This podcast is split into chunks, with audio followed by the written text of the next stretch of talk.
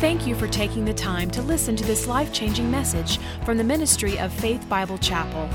We hope this message will encourage you in all parts of your life. At the end of this message, you will hear more information on how to contact our church family, as well as directions for you to visit us for any of our worship services. Until then, join us for the service in progress. We've been navigating through the book of James for the last several weeks. I said to one of my pastor friends the other day, I said, We're having fun working through the book of James. And he looked at me and uh, he said, Fun, that's really the word you want to use? He said, Do you want to rethink that word? And the fact of the matter is, it is challenging to work through the book of James. Would you agree? And here we come to chapter three of the book of James, and it's going to challenge us. And my prayer this morning is going to be that we would be ministered to by the Holy Spirit through the conviction of the Holy Spirit, not the condemnation of the Holy Spirit, but the conviction. And here's my confession to you this morning. I wondered this morning how many of us would have a hard time even hearing the message this morning for this reason. You may have had a week where somebody said something to you that changed your whole week. Do you know the power of words can do that? Somebody can say something to you, and those words can literally change your whole week. How many of you know what I'm talking about? They can literally change your whole day. So, my confession to you today is that my, my prayer is that, that we will not be distracted from what God wants to say to us this morning. I'm going to start by reading our text to us, and then I'm going to pray. I'm going to read it first because it's incredibly challenging when we come to James chapter 3, because for whatever reason, James pauses when he's writing this letter to the church, and something must have been happening that James felt like, through the prompting of the Holy Spirit, he needed to challenge the New Testament believers about their tongues. It wouldn't be in here if that was not the case. So, what was it that was happening? Was it the persecution? Was it the pressure? What was it that was happening? We don't know. Oftentimes, and, and maybe you've heard me say this before, oftentimes when I come to the scriptures and I understand that I'm reading something that literally is thousands of years old, we're reading manuscripts and we're reading information that is thousands of years old, I, I find myself asking myself this question. It helps me, it really does help me. When I read something from the book of James or the Gospels or Old Testament, Psalms or Proverbs, I find myself asking the question so what? Why, why is it in the Bible? So what? what? So what? James is going to spend 18 verses talking about the tongue, but the follow up to that for me is always now what? Now, what do I do with something that was said 2,000 years ago? Now what? what? What God is it that you want to speak and minister to my heart? So I, I think one of the things that I've, I've read as a teacher, and this challenges me as a teacher because it's going to speak to us as teachers as we begin to get into the text, um, that you have to use on ramping if you're going to preach or teach well. There needs to be an on ramping. And, and when I say that, I thought about this. When we study Scripture, a teacher should try to do one, two, or three of these things when we read Scripture. Enlighten our intellect. The Scripture should enlighten our intellect. It should engage our emotions and it should challenge our will. And I think this message this morning is going to do all three. It is certainly going to enlighten our intellect. It's going to engage our emotions, it's going to challenge our will. So here's what James says, and let me start James chapter 3, and I'm going to read all 18 verses to you, and then we're going to pray. Dear brothers and sisters, not many of you should become teachers in the church. For we who teach will be judged more strictly. Indeed, we all make many mistakes. For if we could control our tongues, notice that word if, that is a big word. If we could control our tongues, we would be perfect and could also control ourselves in every other way. We can make a large horse go wherever we want it to go by means of a small bit in its mouth.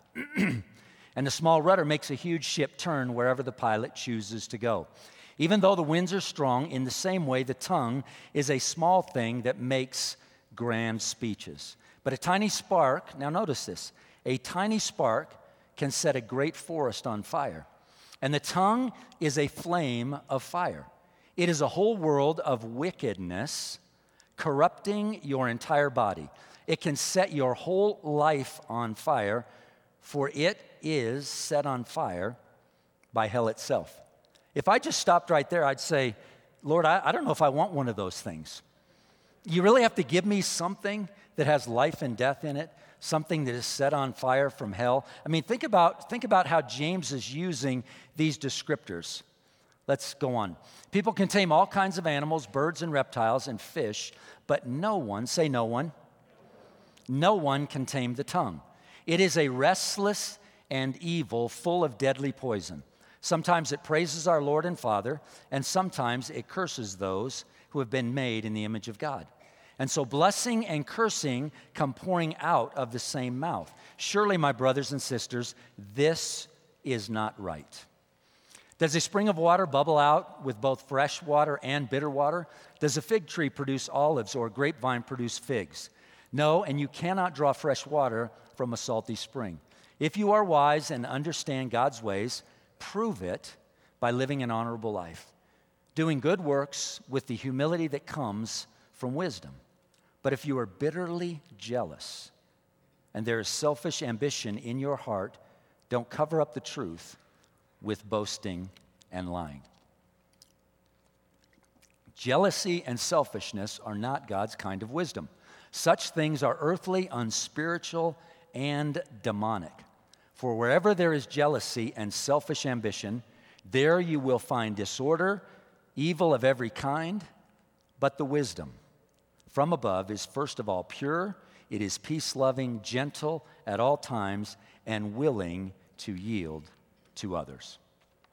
It is full of mercy and the fruit of good deeds. It shows no favoritism and is always sincere.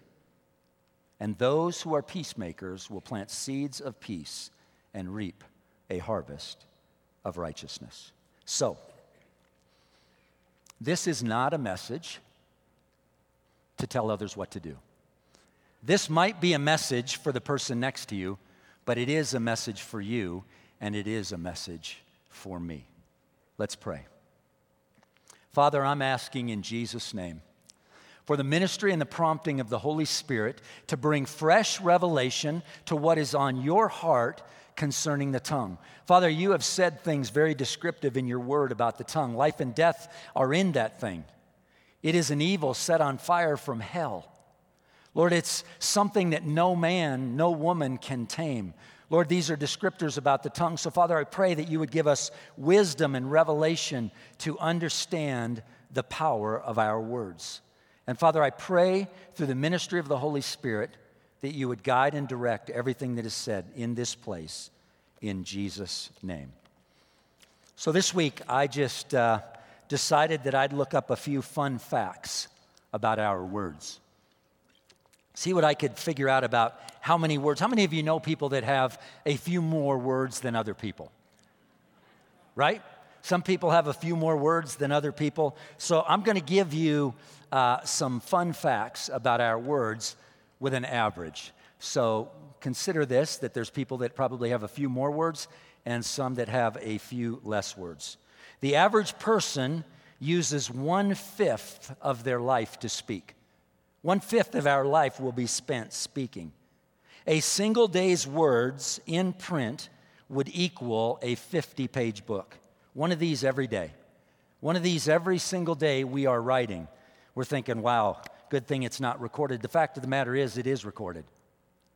It is recorded through every heart and through every mind and through every emotion with every conversation that we have. It might not be recorded in print, but it is recorded. So every single day, I am writing one of these books with my words. 350 pages each week.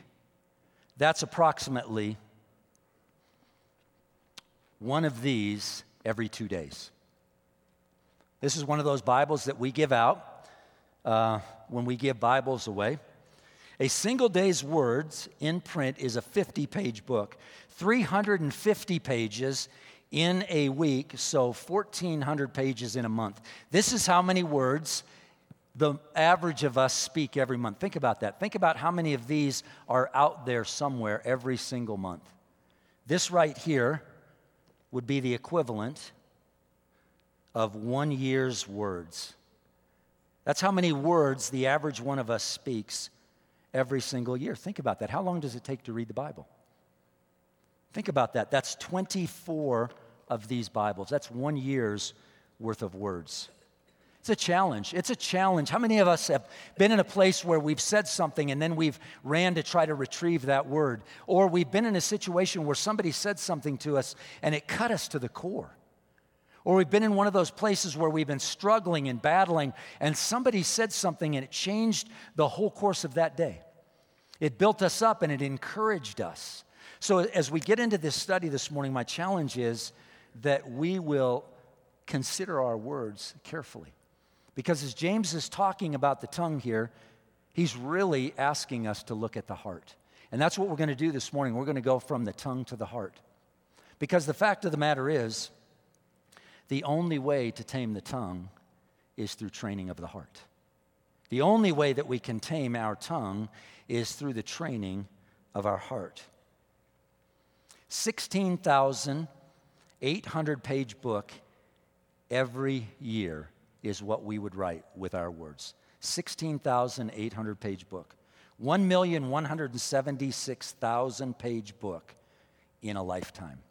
A 1 million page book in a lifetime with the words that we would speak. So let me just walk us through some challenges I think that we find from the book of James and then and, and then some of the things that Jesus said that tell us about what we should do with our heart. I always appreciate the ministry of Jesus because Jesus goes from what we're thinking to what he wants us to know. So, number one on your outline, I want you to write this down. Taming the tongue is impossible, testing the heart is mandatory. We know that taming the tongue is impossible because James says it. But, but, but testing our heart is mandatory. How many of you go to the doctor? And what does the doctor do? The doctor says, stick out your tongue and say what? Say what? Stick out your tongue and say, ah. The doctor knows when you stick out your tongue, he can look at your tongue, she can look at their tongue, and they can tell that by looking at the tongue, there's something inside that is going on. There's some kind of an infection, there's something going on by looking at the tongue, by listening to the words that we speak by challenging ourselves with the things that come out of our mouth. It tells us about what's really going on in the heart. And really, what James was talking about here is he's saying, listen, you're not going to be able to tame your tongue. You can't do it. You cannot tame your tongue, but what you can do is you can train and test your heart. And if we do that well, if we do that well, we will be able to master what comes out of our mouth.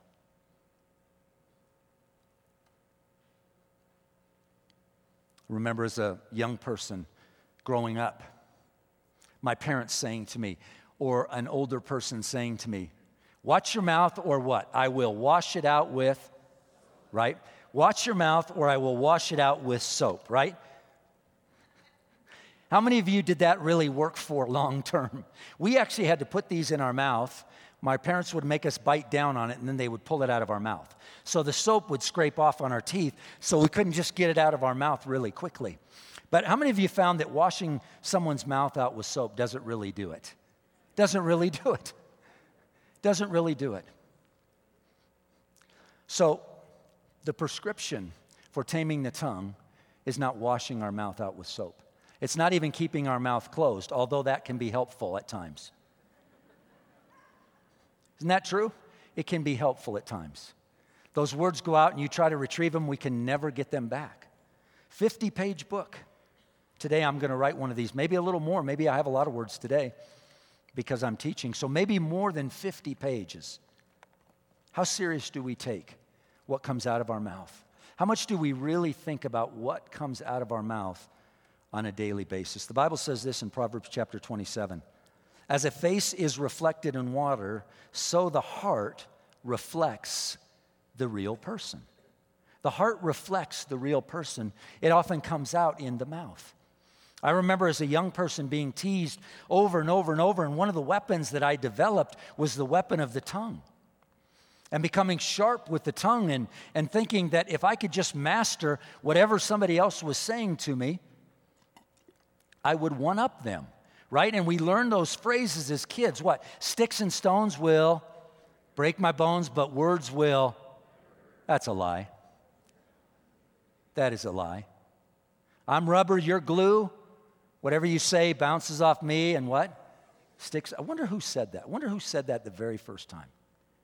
Wonder who said the very first time, sticks and stones will break my bones, but words will never hurt me. Every single war was started because of words at some point. Every peace treaty was signed because of words. The, the power of our words is phenomenal. Think about how many words are represented in this room today.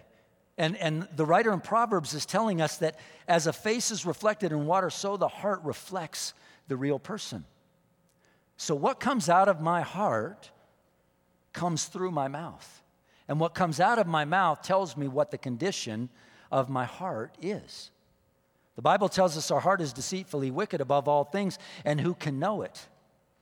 We can know it because of the words that we speak.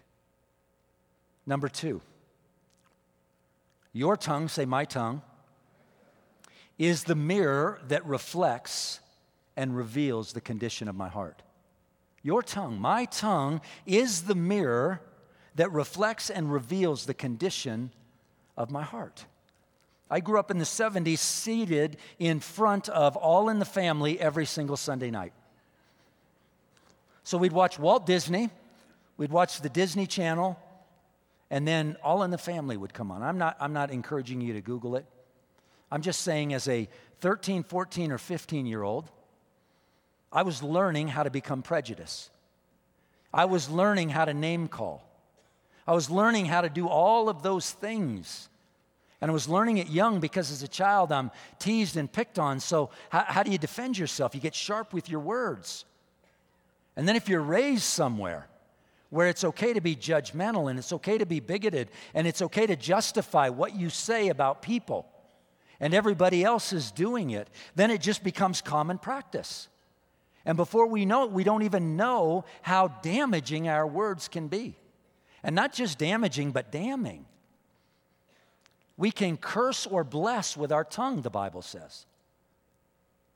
I, I can think in my life, I can think in my life about many, many times where certain things were said to me that have devastated me. How many of you know what I'm talking about? That, that have absolutely devastated us. Only five of you? Where do the rest of you live? How many of you in this room have been devastated by something somebody said to you? Thank you.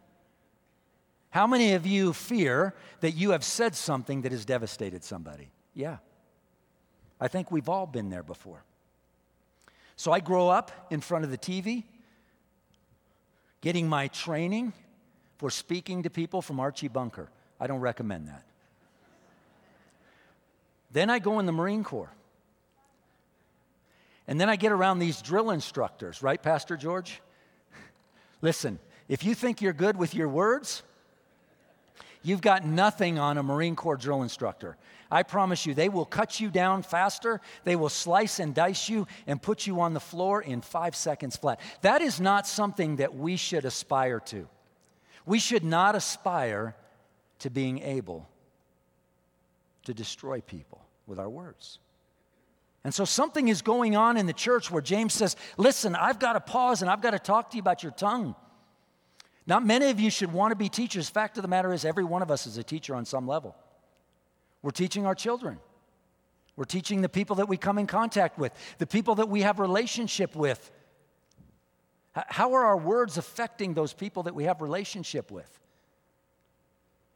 Because really, our tongue is a mirror that is reflecting what is living inside of my heart.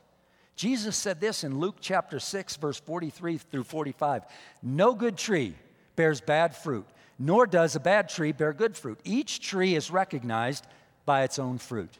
People do not pick figs from thorn bushes or grapes from briars. The good man brings the good things out of the good stored in their heart. The evil man brings evil things out of the evil stored up in his heart. For out of the overflow of his heart, his mouth speaks. One of the things that we said we wanted to do is we wanted to filter our study in the book of James through the Gospels. And Jesus says it right here. Out of the overflow of his heart, the mouth speaks. There's over 110 verses in the book of Proverbs about my tongue. I'm going to speak this many words in a year. I'm going to say that many things in a year. What did it do to the people I said it to? Did it encourage them? Did it inspire them? Did it motivate them? Or did it cut them to the core of who they are? Did it set them back six months? You watch parents with their children. I watched a lady at the park the other day just build her kid up with words. The child was trying to swing and having a hard time with that and falling off and not doing it well. And I was watching that mother, just watching the mother. And just watching the life that was being poured out of that mother. And watching that little child get more and more confident as those words are being poured out. The fact of the matter is, it doesn't matter how old we are, our words are so weighty. They're so weighty. And we have to choose wisely what we do with our words. Proverbs 18:21 says this. The tongue has the power of life and death, and those who love it will eat its fruit. This is not the cure soap on a rope. Cindy had a hard time finding this for me. Thank you, Cindy, if you're in here. This is not the cure. Not going to help us to walk around with a bar of soap in our hands. Because oftentimes what happens is the word gets out before the soap goes in anyway, right? Word goes out, then you try to jam the bar of soap in, and it's not going to work. So, I want us to look at three tests that I believe are from the scriptures. Three tests to determine. What is the true condition of our heart? What's obvious is what our words are saying, but, but what is the true condition of our heart? And if our heart needs to change, or our heart needs to be shaped, or it needs to be plied, it needs to be convicted, it needs to be challenged, what is it that we can do to look at our heart? And I want us to look at three things. I said this a moment ago. The tongue is the mirror that reflects and reveals the condition of our heart. So let's ask this question Mirror, mirror on the wall, what's the Goliath that has to fall?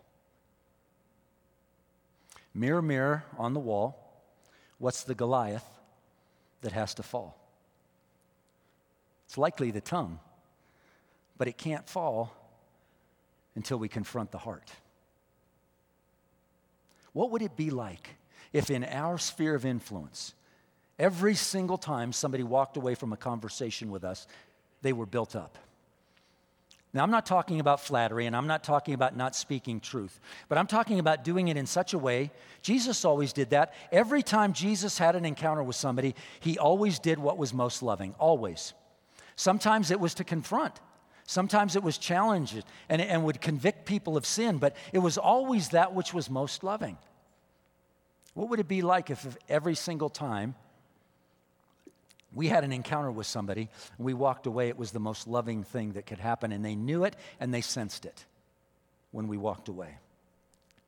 So the first test is this it is the humility test.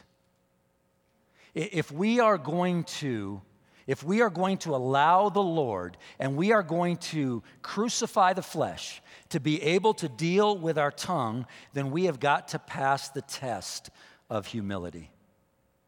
And that requires that we look in the mirror. That requires that we look in the mirror and we be honest about what we are saying and what we are not saying.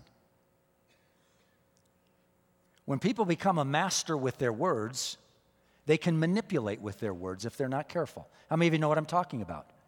And we need to be cautious. We need to pay attention to that. So, the humility test in James chapter 3, verse 13, James said this, and we've already read it, but let me refer to it again. If you are wise, and you understand God's ways, prove it by living an honorable life, doing good works with the humility that comes from wisdom. With the humility that comes from wisdom. C.S. Lewis said this humility isn't thinking less of ourselves, but thinking of ourselves less. This whole idea of humility, the Bible says Jesus was humble in heart Bible says of Moses he was the most humble man on planet Earth after his wilderness experience.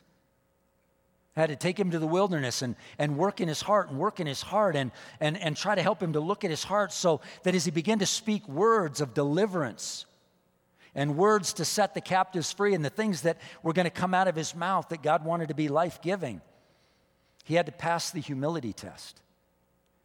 And we've got to be willing to, to, to sit in the classroom of transformation that allows ourselves to be humbled.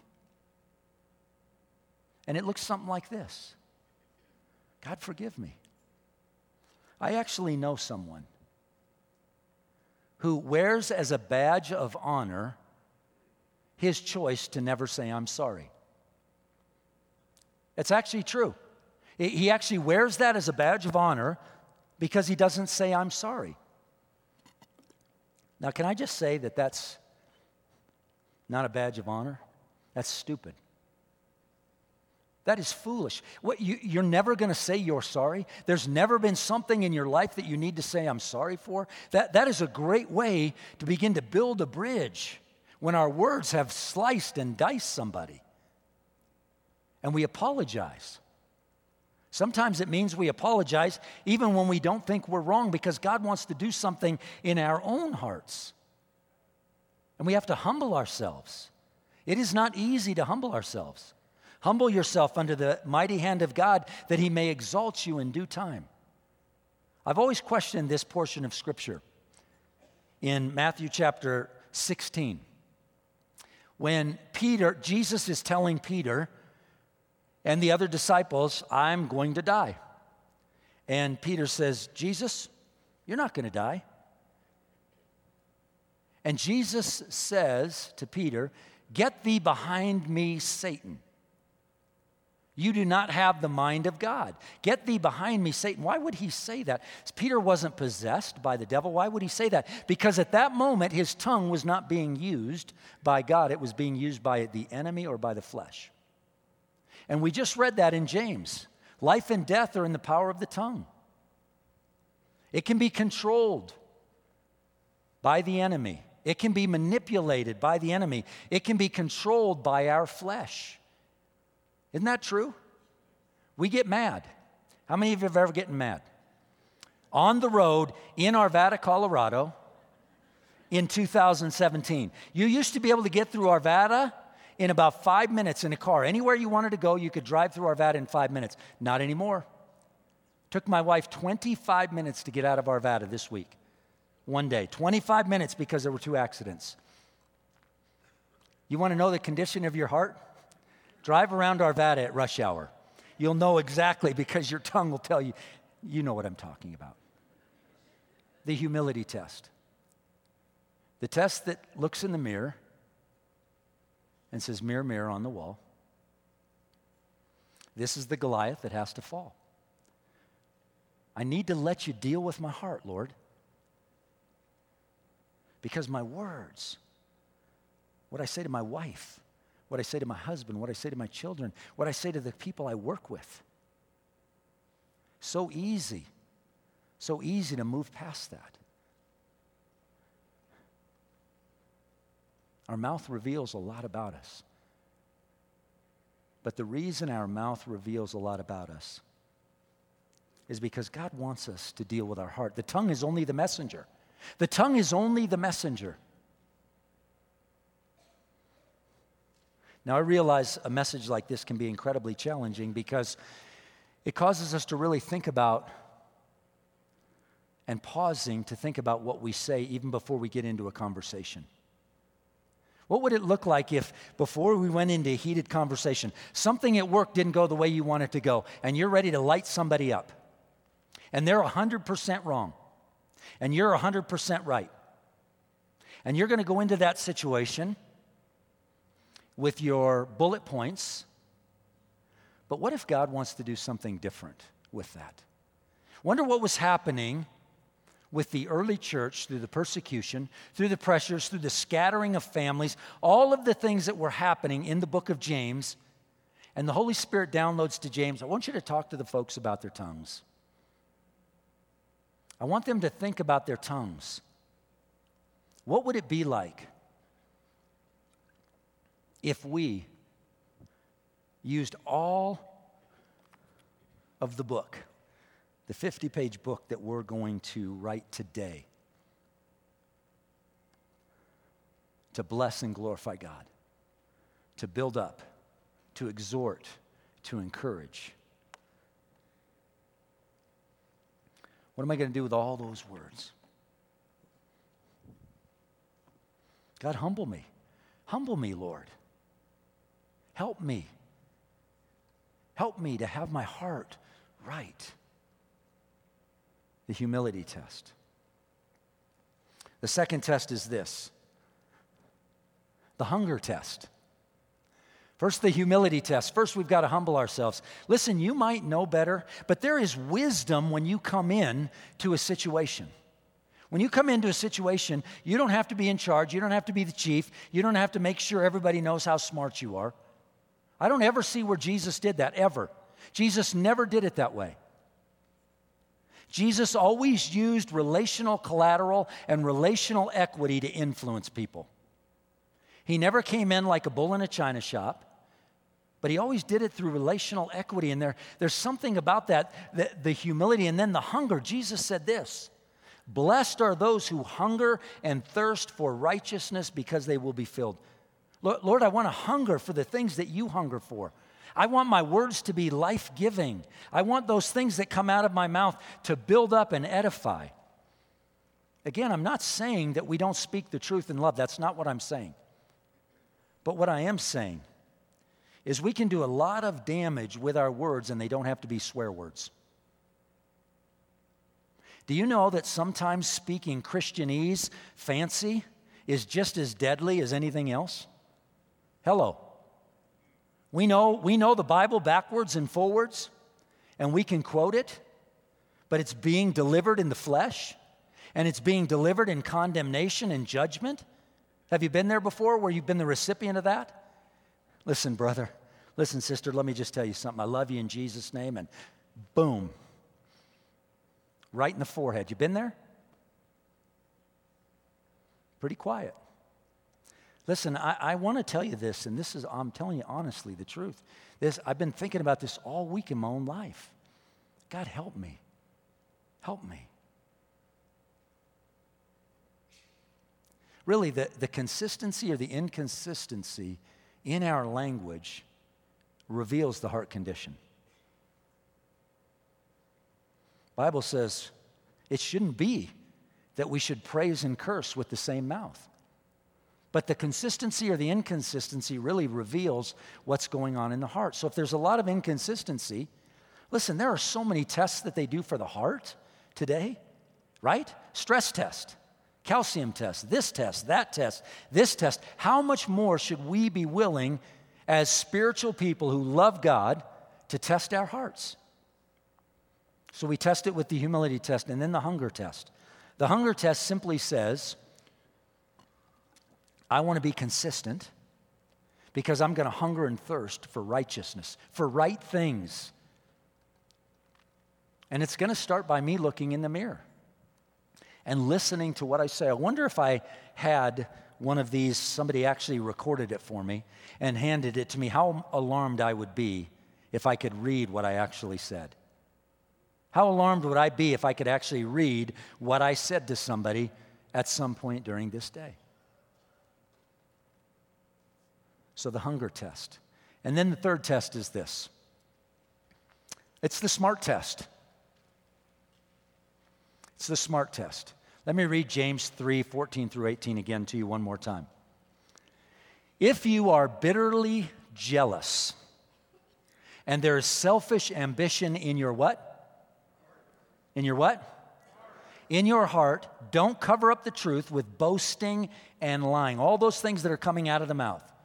If there's jealousy or selfish ambition in your heart, don't cover it up with boasting and lying. For jealousy and selfishness are not God's kind of wisdom. Such things are earthly, unspiritual, and demonic. For wherever there is jealousy and selfish ambition, there you will find disorder and evil of every kind. So, the SMART test. When we leave a conversation, do we think about this? When we leave a conversation, was that person multiplied that I just had a conversation with, or were they diminished? That conversation that I left, did I leave that conversation and that person made me feel stupid? Or did I leave that conversation, even if I was corrected, even if I was challenged, did I leave that conversation feeling like that person cared about me? We've got to think about passing the SMART test when it comes to our heart. There's really two things that we need to confess. It's not on your outline, but I wrote it on mine. There's really two things that we need to confess if we're really going to get this heart and this tongue to line up. And the first thing is we've got to be willing to confess our sin. God, forgive me. Forgive me for slicing and dicing. Forgive me. Forgive me if I've hurt someone or I've wounded someone with my words. Forgive me if I've just not paid attention or, or confess to them. Would you please forgive me for how I wounded you with what I said? So we confess our sin, but the other thing that we, we've got to pay attention to confessing is our need for God. That's important. We've got to confess our need for God. I can't change this thing myself. It isn't going to be if I put something in my mouth, it isn't going to be if I put a bar of soap in my mouth. That's not going to do it. That's not going to do it. Just as the test the heart is tested by a doctor to determine its health, to determine the onset of disease, to determine dietary changes or whatever it might be. All of those things that would be diagnosed in the natural, we should be testing our hearts spiritually. What would it be like if we were a family, if we were a church, if we were a community that we chose to be so intentional about our words that we were going to give life everywhere we went? Everywhere we went. So, I'm going to leave you with this challenge. I'm going to invite the team to come back out here. Taming the tongue. Here's the last point on your outline. Taming the tongue, it really means this it means that we have to win the invisible war. That, that's the war that has to be won if we're going to tame our tongue. We have to win the invisible war, the war of the heart. What's going on in my heart? Two things to win the invisible war, you must confront your heart. Got to confront my heart. Deceitfully wicked above all things, who can know it? God, help me to confront my heart. Help me to confront my heart, Lord. I want to be willing to confront my heart. And then to win the invisible war, we have to be willing to submit to God. Let's stand to our feet this morning. We hope that this message has spoken something personal to you. If you would like more information about our church family or service times, please call us at 303 424 2121 or visit us at our website www.fbci.org. Faith Bible Chapel currently meets in our Family Worship Center, located on the corner of 62nd Avenue and Ward Road.